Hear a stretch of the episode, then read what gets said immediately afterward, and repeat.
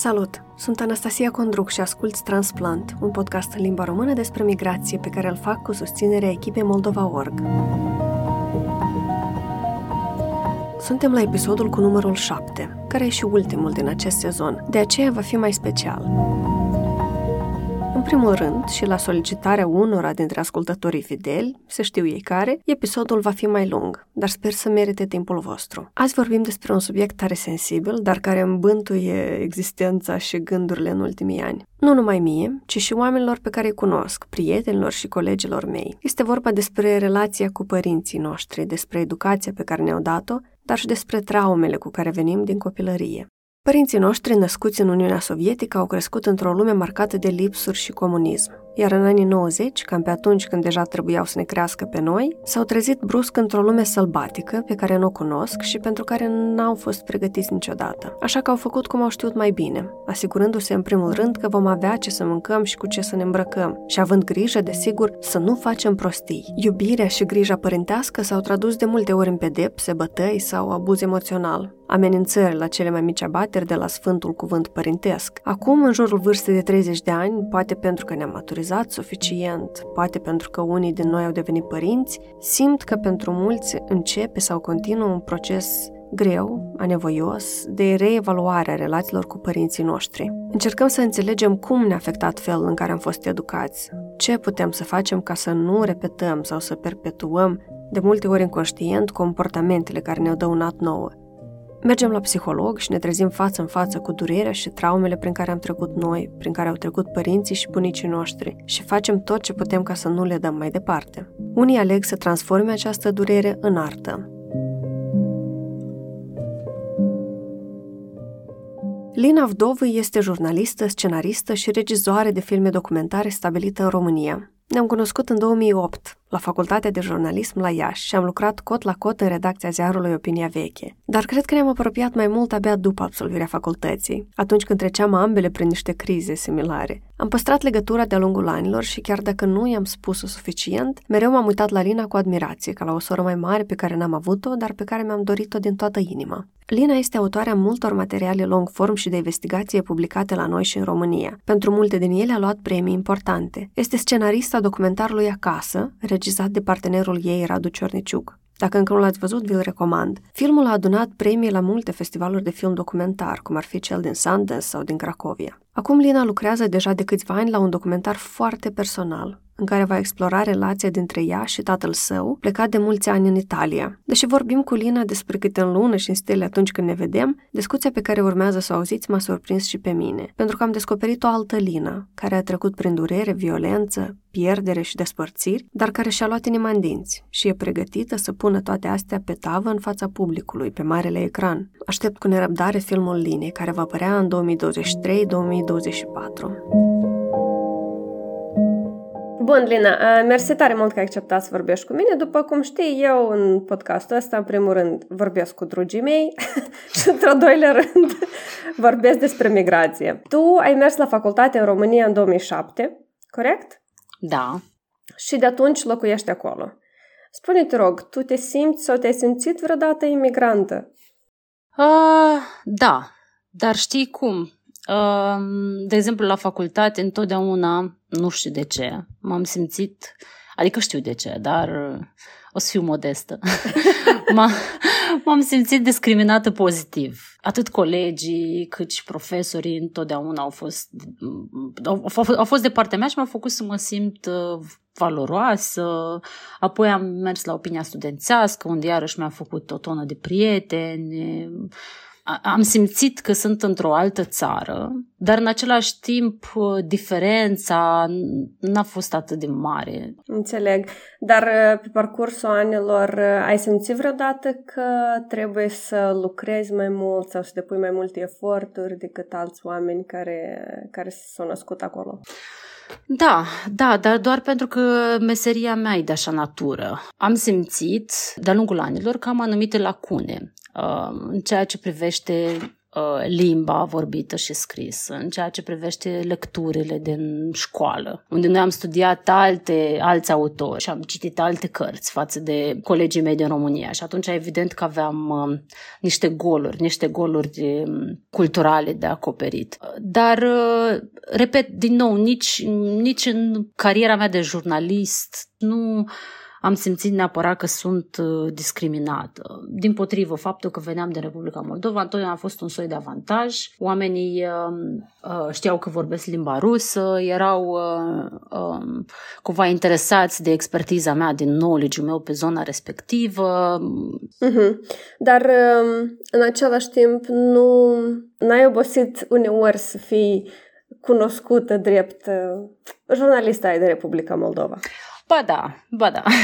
ba da, am obosit și uh, de multe ori eram, deveneam extrem de frustrată pentru că simțeam cumva cam această etichetă și cumva mereu am încercat să ies din zona asta și să demonstrez oamenilor că sunt mai mult de atât și că pot mai mult de atât și că pot să fiu uh, o a local, știi? Dar n-am dus lupta asta extrem de mult pentru că în cele din urmă cumva oricum am ieșit din zona de jurnalism în momentul în care am început să lucrez la documentar, chiar n-am mai contat de unde sunt și pentru că noi uh, îl încercăm să-l promovăm și oricum îl gândim ca pe un proiect care o să aibă o premieră internațională și o să circule foarte mult internațional, chiar nu mai contează de unde vii și ce accent ai sau ce, pentru că cumva publicul tău, audiența ta este uh, lumea întreagă. Uh, uite, hai să vorbim acum despre, despre proiectul tău care mie mi se pare foarte interesant pentru că el tot vorbește despre migrație.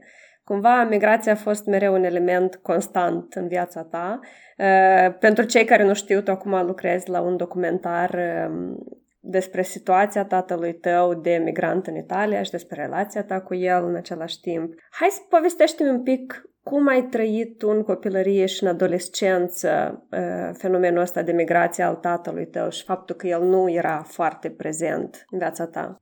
Tata a plecat 100% ca majoritatea familiilor din Republica Moldova, uh, odată cu independența țării noastre, cu destrămarea Uniunii Sovietice. Cu toții ne-am trezit într-o sărăcie destul de cruntă. Țin minte că aveam uh, bani în casă de ordinul la 10-20 de lei pe săptămână. Trăiam numai din datorii și uh, mergeam la bunica care avea grădină ca să mai uh, luăm de acolo legume, să mai diversificăm alimentația. Tata avea la un moment dat patru locuri, adică muncea în patru locuri de muncă la un moment dat. Asta mi-amintesc că se trezea dimineața super de vreme și ajungea noaptea acasă. Noi uneori nu-l vedeam deloc, eu și cu surorile mele. Și tot nu, reuș- nu reușeam să facem față. Adică, mă rog, era un dezastru total uh, țara noastră în anii ăia, în anii 90 cred că în 97 a plecat la muncă în Israel,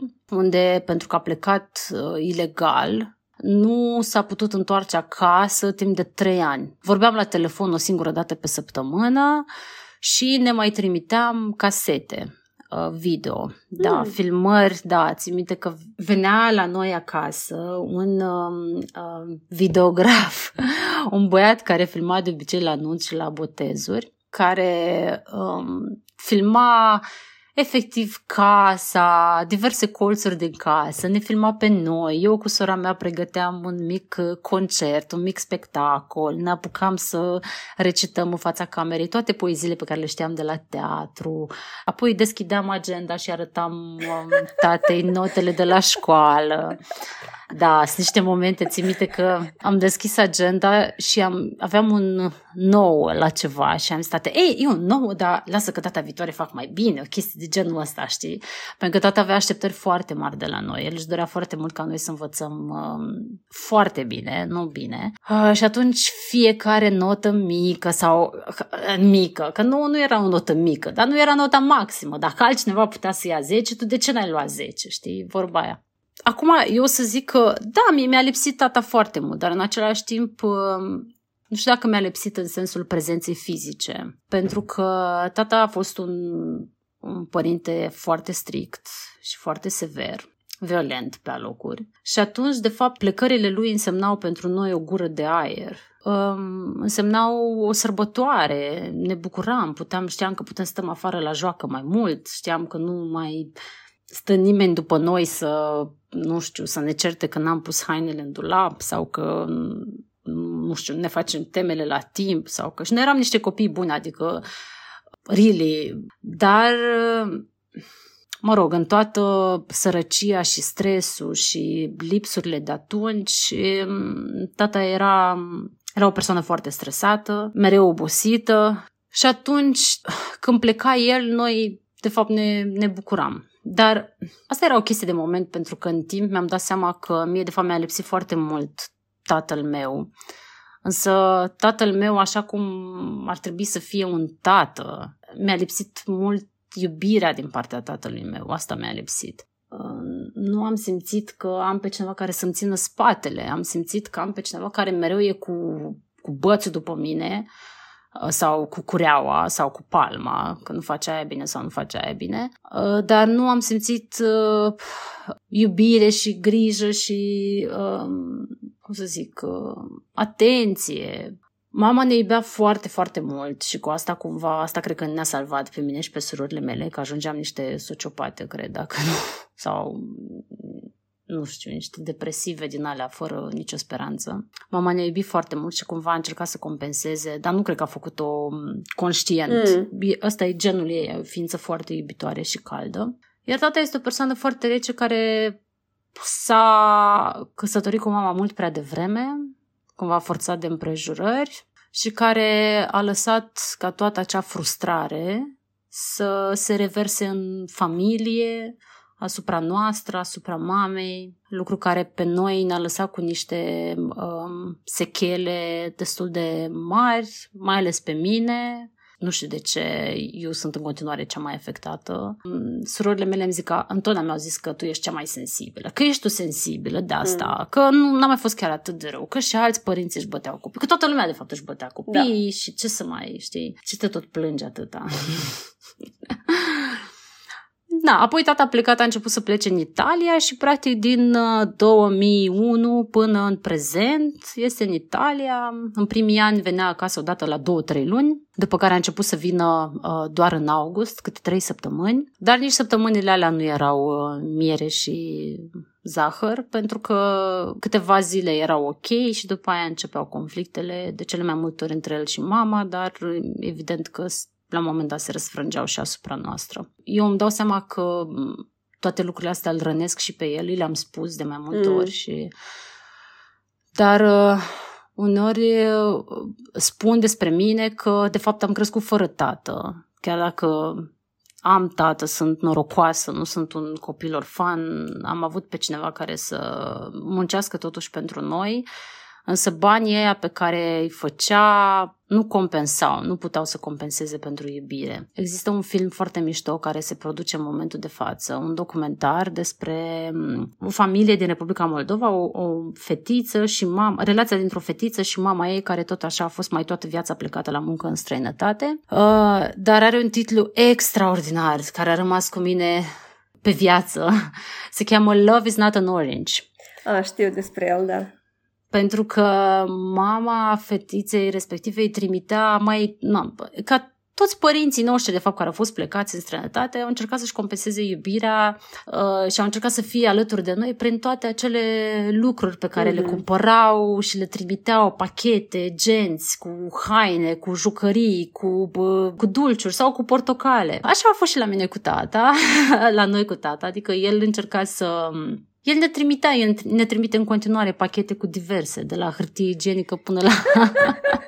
Mai că acum am crescut, știi, de la jucării, primim... Paște am trecut, am trecut la... Da, am trimit... Da, dar uh, ce mai mult mă amuză când îmi trimite detergent de spălat uh, rufe, uh, zgrasatore, care este o, o, un spray dintre ăsta pentru îndepărtarea grăsimii. Wow. Uh, da, pentru bucătărie. Foarte bun, by the way. Uh, dar da, eu, eu uneori mă simt așa ca și cum am crescut fără tată, pentru că efectiv ce mi-a lipsit nu a fost neapărat prezența lui fizică, ci mai degrabă prezența lui emoțională. Înțeleg.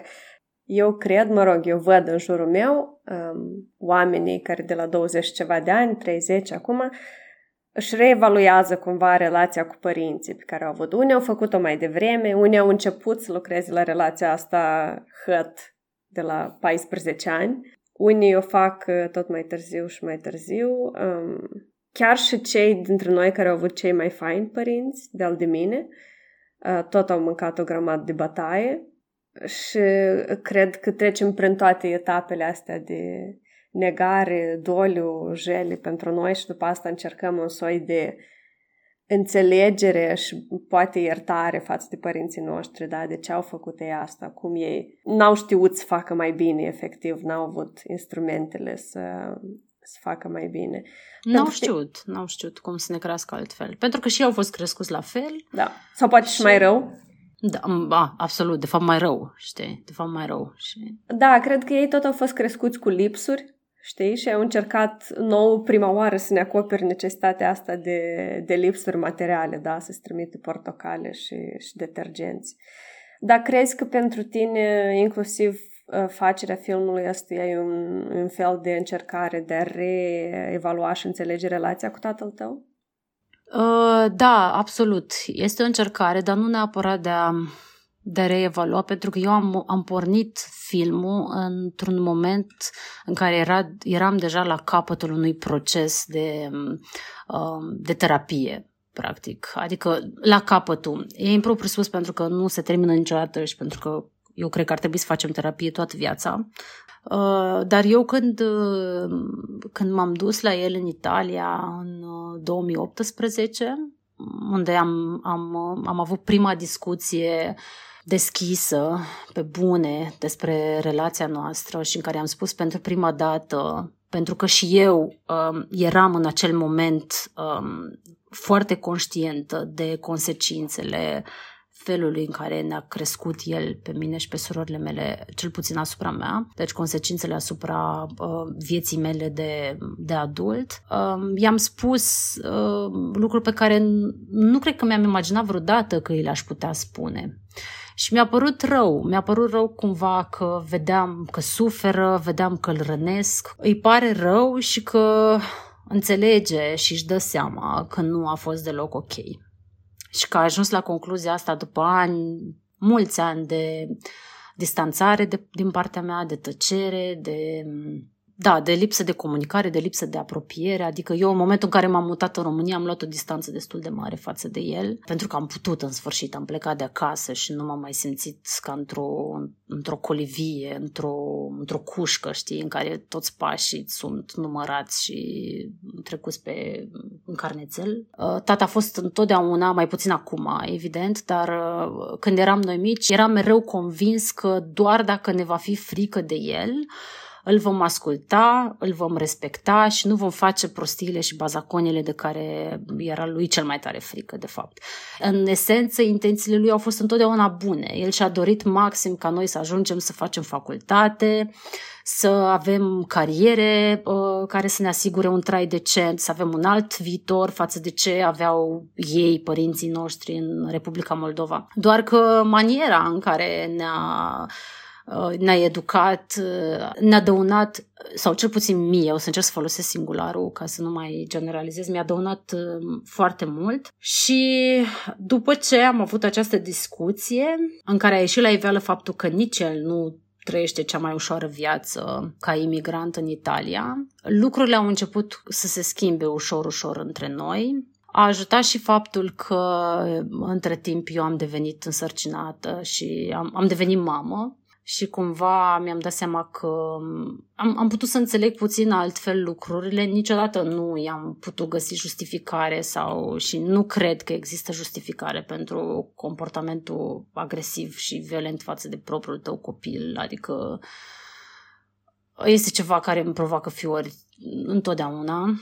Dar um, am găsit cumva această cale de mijloc, știi, cu fetița mea, uh, nepoata lui a devenit uh, un soi de pod așa între noi, uh, prin care ne-am apropiat, dar nu până la capăt. Adică niciodată nu o să poată fi pentru mine tatăl uh, pe care voiam eu când eram copil.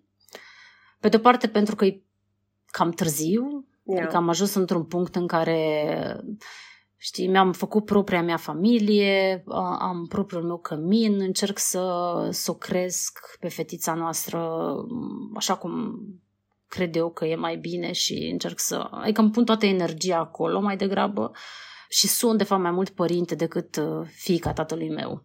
Nu, nici nu mai am atât de multe resurse și atât de multă energie ca să mă, să mă agăț de niște fantome care, de care nu te poți prinde, știi? Uh-huh. A fost cum a fost. Aia, încercăm să, să dregem acum cum mai putem uh, Uh, busuiocul. Mi se pare foarte interesant cum noi îi învățăm pe părinții noștri vulnerabilitatea. Când tu te-ai deschis în fața lui, ți-a spus și el chestii pe care poate nu n-ar fi știut să ți le spună altfel. Da, da, absolut. Adică mi-a spus lucruri pe care nu le mai știa nimeni altcineva din familie. Și oricum, ce mă bucură pe mine foarte mult la tatăl meu în ultimii ani e faptul că am învățat, apropo de vulnerabilitate, știi, am învățat să-și asume uh, niște lucruri și a, a crescut emoțional, adică văd un soi de maturizare emoțională mm. A unui bărbat care provine dintr-un mediu considerat acum, știi, dintr-un mediu uh, foarte toxic și foarte cu o componentă și patriarhală foarte puternică, știi, bărbatul ăla care el trebuie să ducă toată familia în spate, el trebuie să se ocupe de toate, să muncească, Știi, să bani, rupă să nu plângă niciodată, să nu arate da, niciodată. da, da, care da, da, sentimente. Și să nu-și arate, da, să nu-și arate emoțiile niciodată, să nu-și arate iubirea niciodată, că vezi, Doamne, toate lucrurile astea îl fac slab și uh, vulnerabil și uh, uh, incapabil să, nu știu, poarte pe umăr povara financiară a unei familii. Lena, uite, mă gândeam că în cariera ta de, de jurnalistă și după aia când ai migrat spre film documentar, tu aproape mereu ai spus poveștile altora. Cum ai decis să spui de data asta o poveste care e a ta? De-a lungul anilor am vorbit cu foarte mulți oameni și am scris despre foarte multe traume, știi, și am uh, spus povești uh, care, uh, spre care mă îndreptam cumva fără ca să-mi dau seama neapărat conștient de ce, dar cumva întotdeauna m-au atras uh, poveștile astea care aveau la bază o traumă sau nefericirile sau persoanele care aveau, um, treceau prin diverse dificultăți. Cred că predilecția asta spre genul ăsta de povești vine tot din, um, vine din copilărie, din momentele în care nu în care copil fiind și martoră la uh, incidente de violență, nu am avut puterea de a face nimic și de a spune nimic sau dacă spuneam ceva, dacă îi rugam să se oprească sau dacă îl rugam pe tata să se oprească, nu avea niciun sens. Adică nu... Deci cumva poveștile astea erau indirect despre tine. Era, cred că, o manieră, dar, din nou, și extrem de inconștientă. Adică astea sunt niște lucruri la care am ajuns eu după, na, multă terapie și multă durere, inclusiv în viața mea de adult. Prin faptul că vorbeam cu alți oameni, că puneam întrebări, eu într-un fel îmi puneam, îmi puneam întrebări mie, dar întrebări pe care nu aveam curajul să mi le pun în momentul ăla sau nu înțelegeam că ar trebui să mi le pun. Și apoi, ulterior, după, după ani de, de relații toxice și după un divorț uh, foarte dureros și după mai mulți oameni pe care i-am rănit eu însă prin uh, comportamente toxice, mi-am dat seama că explorarea aia, suferinței altor oameni, era de, venea de fapt din nevoia de a, de, a mă, de a mă căuta pe mine și de a înțelege cine sunt eu și cum m-a afectat pe mine mediul uh, abuziv și violent în care am crescut. Iar apoi, ca să mă întorc de fapt la întrebarea ta, tocmai pentru că sunt extrem de recunoscătoare și extrem de uh, Uh, și îi apreciez și le mulțumesc din tot sufletul tuturor persoanelor care m-au lăsat în viața lor, în moment în care săracii nu știau cum o să le arate următoarea zi. Am simțit că este poate cel mai bun mod uh, și cel mai relevant mod de a spune o poveste pe un subiect atât de sensibil, cum e violență domestică sau, uh, sau diverse forme de abuz, uh, e prin a spune propria ta poveste, de fapt. Adică e cumva perfid, știi, să te duci la altcineva și să um, răscolești și să scoți de acolo tot ce-ți convine ție și te ajută pe tine să construiești o poveste, o poveste mișto, uh, cinic vorbind, adică o poveste uh, puternică pe care să o pui, să o pui în lume și să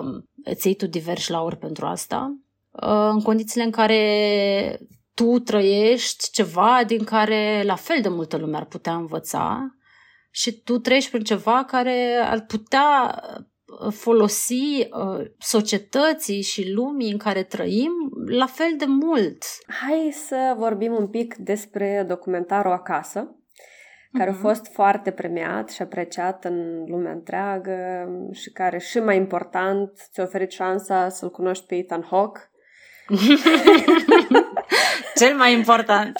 Pentru fapt. cine nu a văzut uh, documentarul despre o familie care um, locuia în delta Bucureștiului de foarte mulți ani și care apoi a fost nevoit să se mute la oraș, să-și găsească sau construiască, mă rog, o, o nouă casă, o nouă casă și să se adapteze acolo.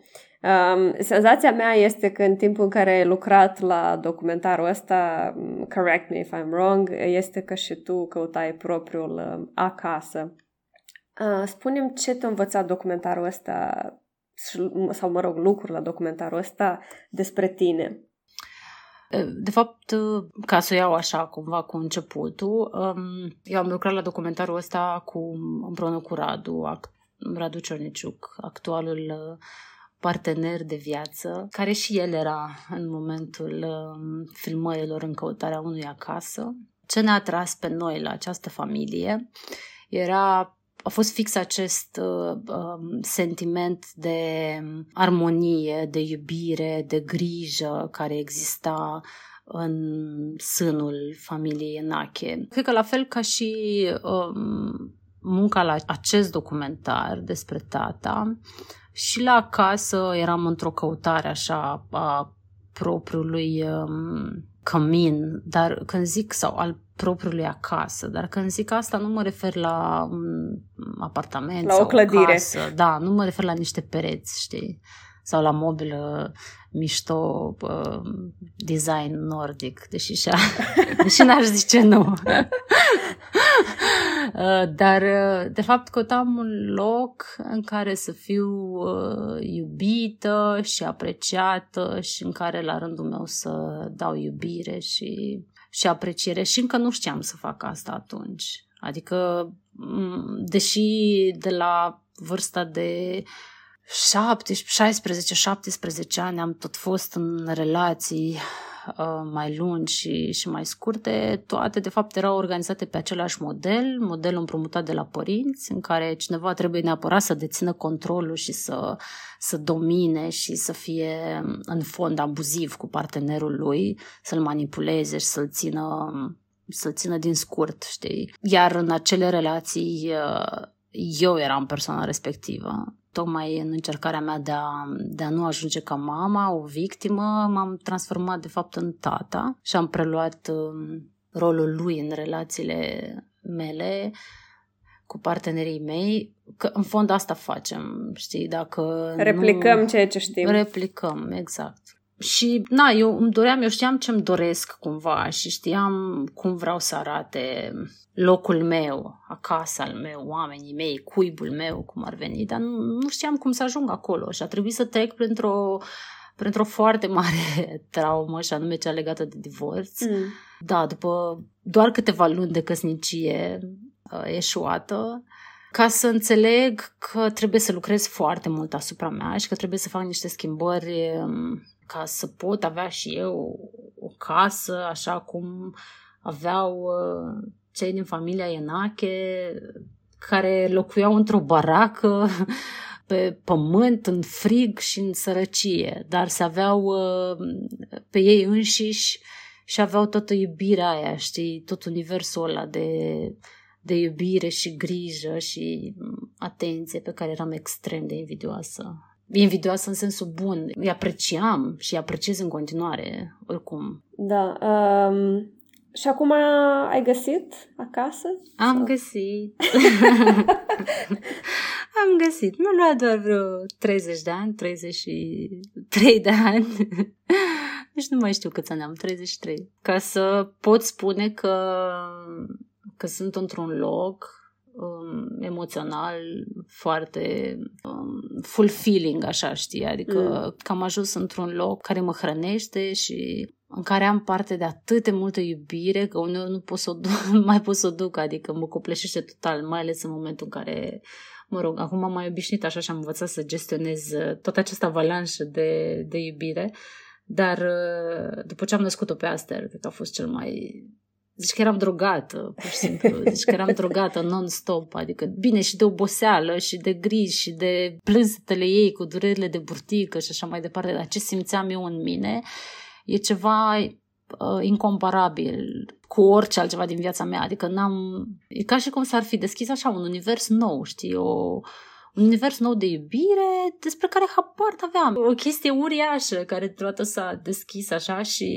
mi-a umplut inima și na, a fost extraordinar și este extraordinar în continuare cu provocări și mm. cu o tonă de probleme și cu uh, zile în care suntem extrem de fericiți ca să la grădiniță și că avem orele alea pentru noi. Dar, uh, da, așa, în mare, clar că pot spune cu mâna pe inimă că cel puțin eu am evoluat și sunt foarte mândră de asta.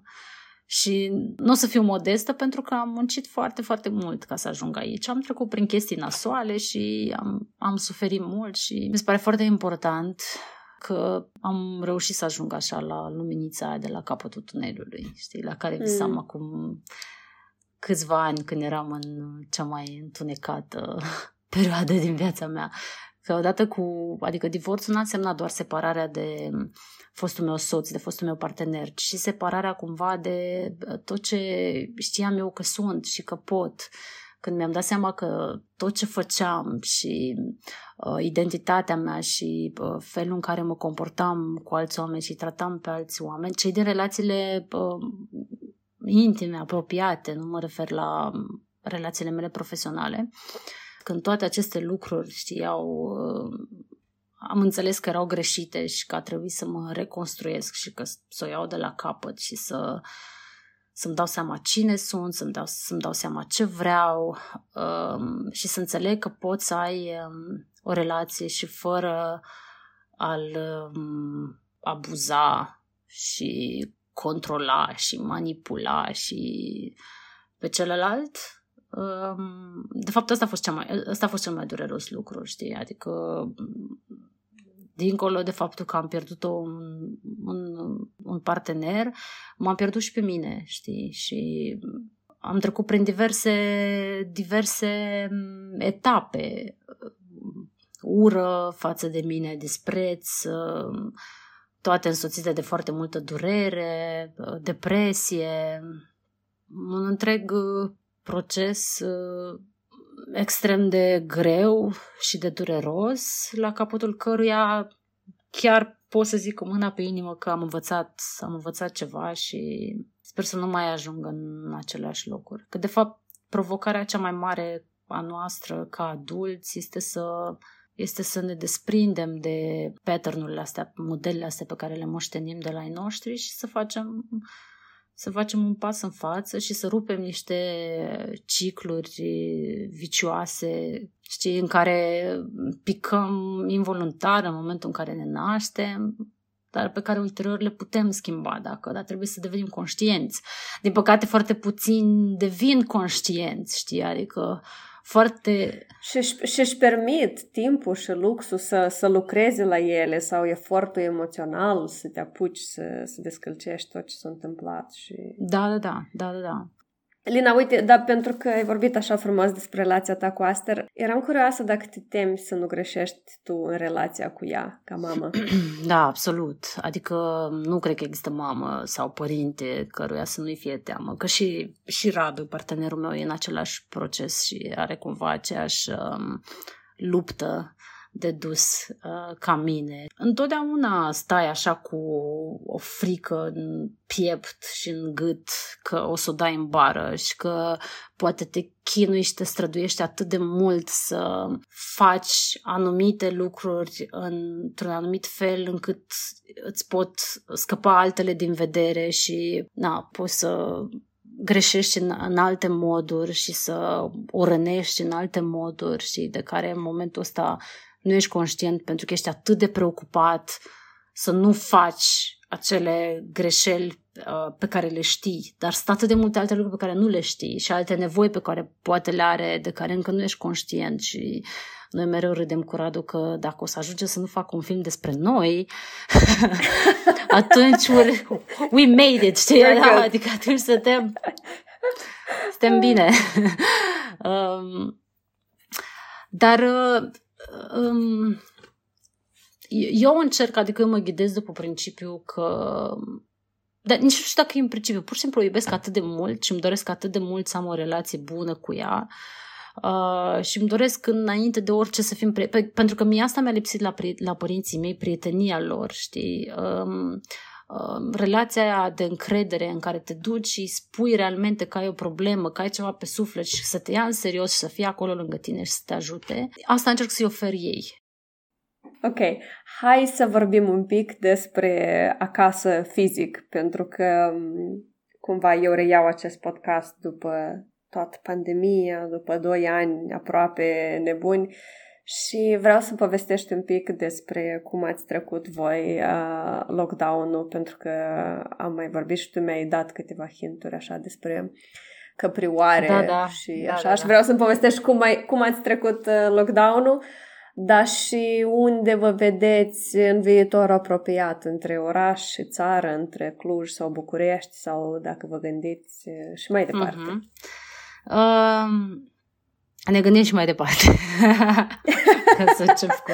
Dar, um, dar da, noi am trecut în ultimii doi ani, practic de la începutul pandemiei, prin mai multe schimbări, așa, ne-am relocat de mai multe ori. Prima dată a fost când um, s-a anunțat, s-au anunțat restricțiile alea um, foarte stricte, în care nu aveai voie să ieși deloc din casă, nici măcar până în parc, era, în, cred că în martie 2020. Și după câteva săptămâni în care am stat doar în apartament cu un copil de șase luni, cinci luni, cât avea asta era atunci, am zis, am crezut că nebunim și am zis că trebuie să găsim o soluție, să ieșim din casă și să avem mai mult uh, spațiu. Ne-am mutat uh, într-un sat care se cheamă Lujerdiu.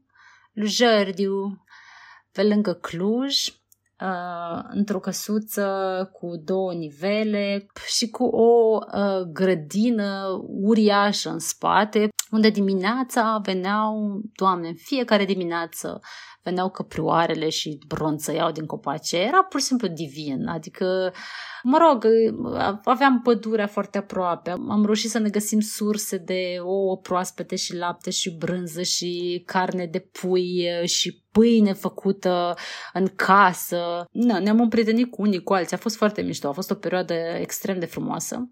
Dar după aia a trebuit să ne întoarcem, a trebuit să ne întoarcem la București pentru că eram totuși prea deconectați. Dar am stat cumva întotdeauna cu inima, în, am rămas cu inima acolo. Uh, mai, mulțumesc tare, tare mult. Hai să-ți dau o întrebare de final. Hai să facem un exercițiu de imaginație. Mm, mă gândesc dacă să te rog să, să-i spui ceva linei de la 16 ani sau să te rog să-ți imaginezi cum o să fie Lina la 50 ah. de ani. e greu pe... Și de motiv, de motive egoiste o să o fac pe a doua, că mă interesează mai tare. Aoleu! Pentru că, mai ales ca femei, mie mi se pare că noi avem foarte puține reprezentări uh-huh. de femei de 50 de ani. Pe alea pe care le avem îs destul de invizibile, ele sunt ori prezentate ca mame, ca bunici, ca, uh-huh. nu știu, uh, femeie de serviciu și așa mai departe, da? Și pe mine mă bucură tare mult uh, chiar și uh, faptul că Sex and the City o să mai aibă un sezon, faptul că există seriale ca Grace and Frankie și de asta pe mine mă interesează tot mai mult cum o să fim noi la 50, la 60, la 80 de ani.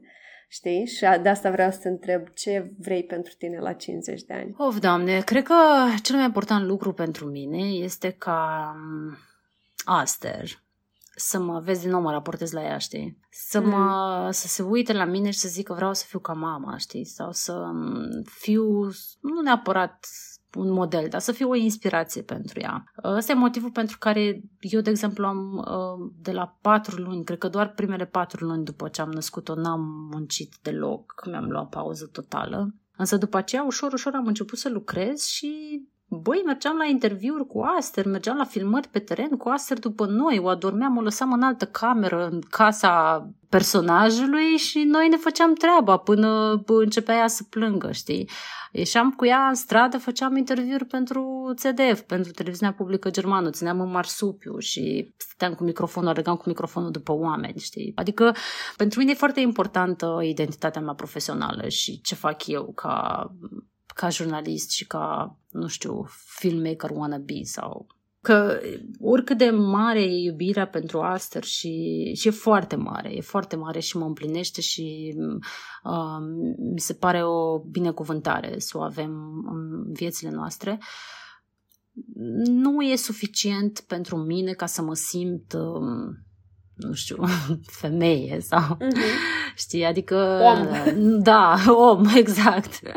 Adică nu mi se pare că uh, vorba aia cu copilul te face, nu știu, fericirea supremă a unei femei uh-huh. și că tot ce-și poate dori o femeie în viață e să fie mamă. Uh, cel puțin mie nu mi se aplică. Adică ori fi femei pentru care chiar nu există nicio altă uh, sursă de bucurie și de entuziasm, dar pentru mine nu e, la mine nu e cazul. Eu uh, țin foarte mult la munca mea și la uh, ce fac eu și îmi doresc foarte mult, de exemplu, pentru că acum lucrăm la acest film, îmi doresc foarte mult să, să iasă bine și să știi cum am spus, să genereze, să creeze o platformă pentru niște discuții uh, mult mai uh, complexe și, și complicate în același timp pe care trebuie să le avem despre despre relațiile cu părinții noștri și um, despre violență în general în societatea în care trăim.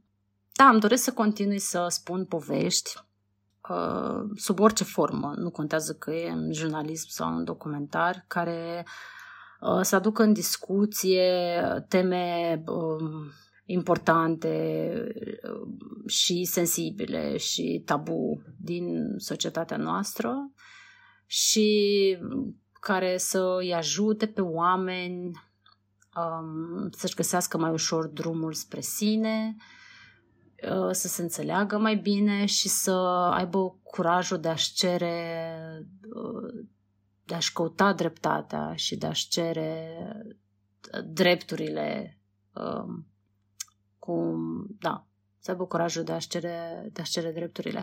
Și eu nu mă văd făcând nimic altceva, adică niciodată nu m-am imaginat făcând, um, nu știu, Rocky sau um, deși e și asta, deși mi-ar fi plăcut. Adică uh-huh. pentru mine um, să fiu fericită alături de familia mea și să am în continuare lângă mine pe oamenii pe care îi iubesc și să-mi fac meseria asta pe care mi-am ales-o cu responsabilitate și, nu știu, să fiu utilă în felul ăsta lumii E foarte important. Sper că la 50 de ani să am mai multe filme la activ sau mai, știi, să, nu știu, să ajung în uh, cât mai multe locuri din lumea asta, dar cel mai important e să, să o cresc și pe asta foarte frumos, știi, să...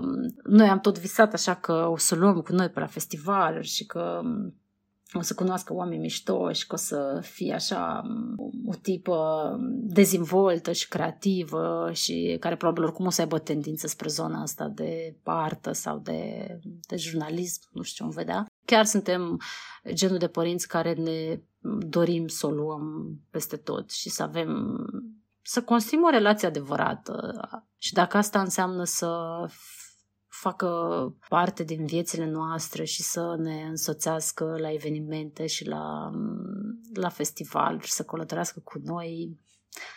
Ăsta ar fi visul, știi? Dar nu o să vă supărați pe ea dacă o să vrea să devină bucătar, de exemplu. nu o să ne supărăm nu o să ne supărăm nici dacă o să vrea să, nu știu, să, na, să zidească case sau să, să facă orice. Pentru că părinții noștri au, pres- au pus o presiune destul de mm. mare pe noi să facem, nu știu, să ne alegem meserii mai bănoase sau mai sigure, știi, din punct de vedere financiar. Iarăși, asta e, asta e un aspect la care sunt atentă și încerc întotdeauna să să lucrez pe partea asta și anume să o las și să o încurajez să facă absolut ce vrea ea și să fie cum vrea să fie și să-și trăiască viața cum și unde vrea ea, știi?